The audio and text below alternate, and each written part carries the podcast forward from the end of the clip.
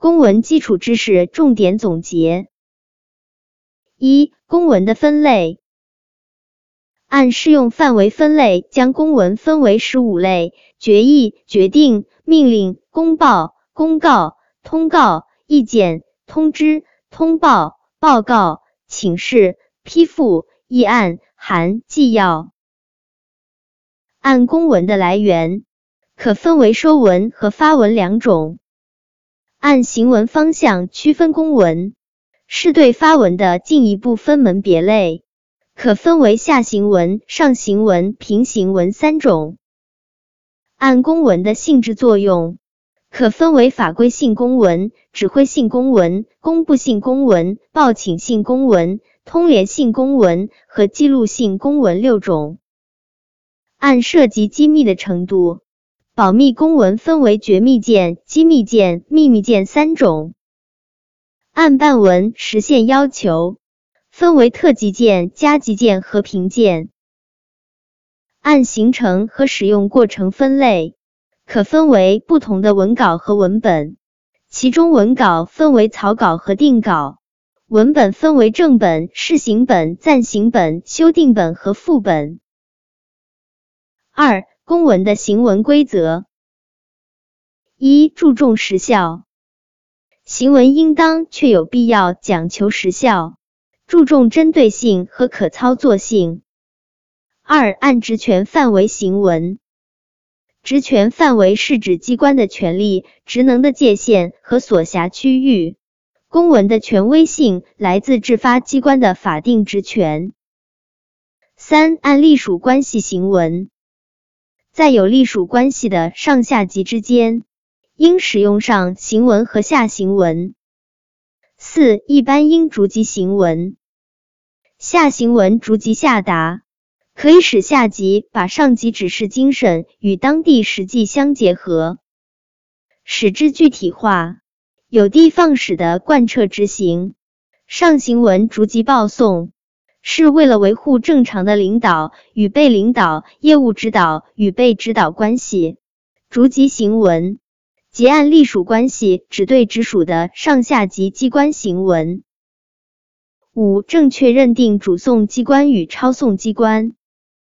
行文时必须正确认定主送机关，这是使公文得到及时有效处理的关键。向上级机关行文。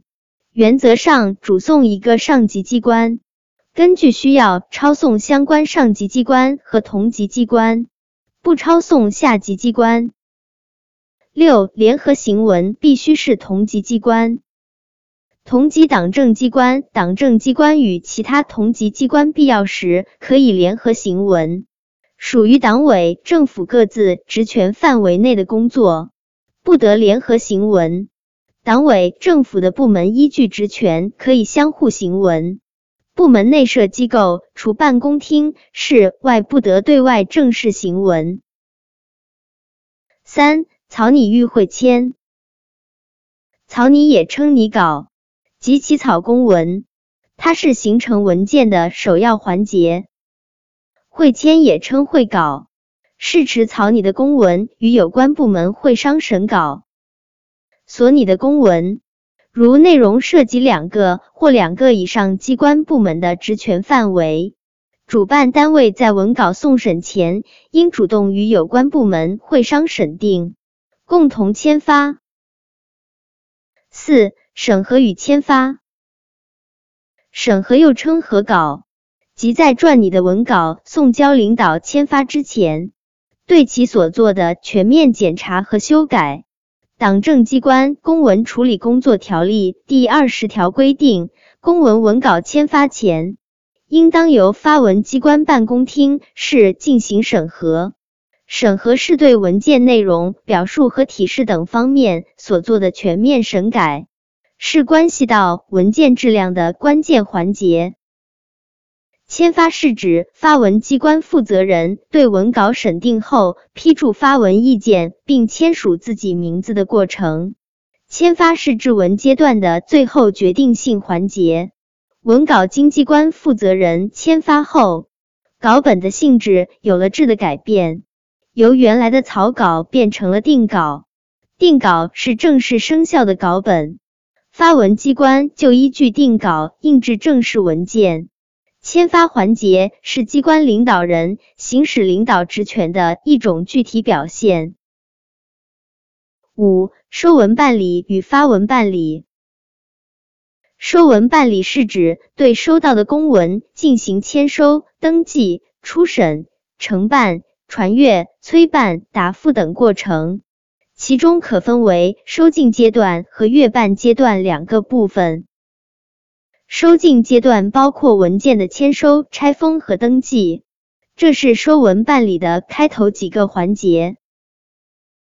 阅办阶段包括初审、承办、传阅、催办、答复等环节，这一阶段是对收进文件的进一步处理，其中承办是重点环节。发文办理主要程序有复核、登记、印制、核发。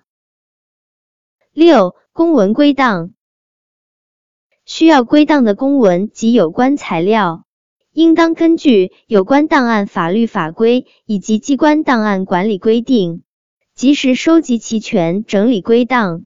两个以上机关联合办理的公文原件由主办机关归档，相关机关保存复制件，机关负责人兼任其他机关职务的。在履行所兼职务过程中形成的公文，由其兼职机关归档。七、公文的保管。党政机关公文由文秘部门或者专人统一管理。设立党委、党组的县级以上单位，应当建立机要保密室和机要阅文室。并按照有关保密规定配备工作人员和必要的安全保密设施设备。公文确定密集前，应当按照拟定的密集先行采取保密措施；确定密集后，应当按照锁定密集严格管理。绝密集公文应当由专人管理。八、公文的清退、公文的撤销和废止。由发文机关、上级机关或者权力机关根据职权范围和有关法律法规决定。公文被撤销的，视为自始无效；公文被废止的，视为自废止之日起失效。涉密公文应当按照发文机关的要求和有关规定进行清退或者销毁。不具备归档和保存价值的公文。经批准后可以销毁。销毁涉密公文必须严格按照有关规定履行审批登记手续，确保不丢失、不漏销。个人不得私自销毁、留存涉密公文。机关合并时，全部公文应当随之合并管理。机关撤销时，需要归档的公文经整理后，按照有关规定移交档案管理部门。工作人员离岗离职时，所在机关应当督促其将暂存、借用的公文按照有关规定移交、清退。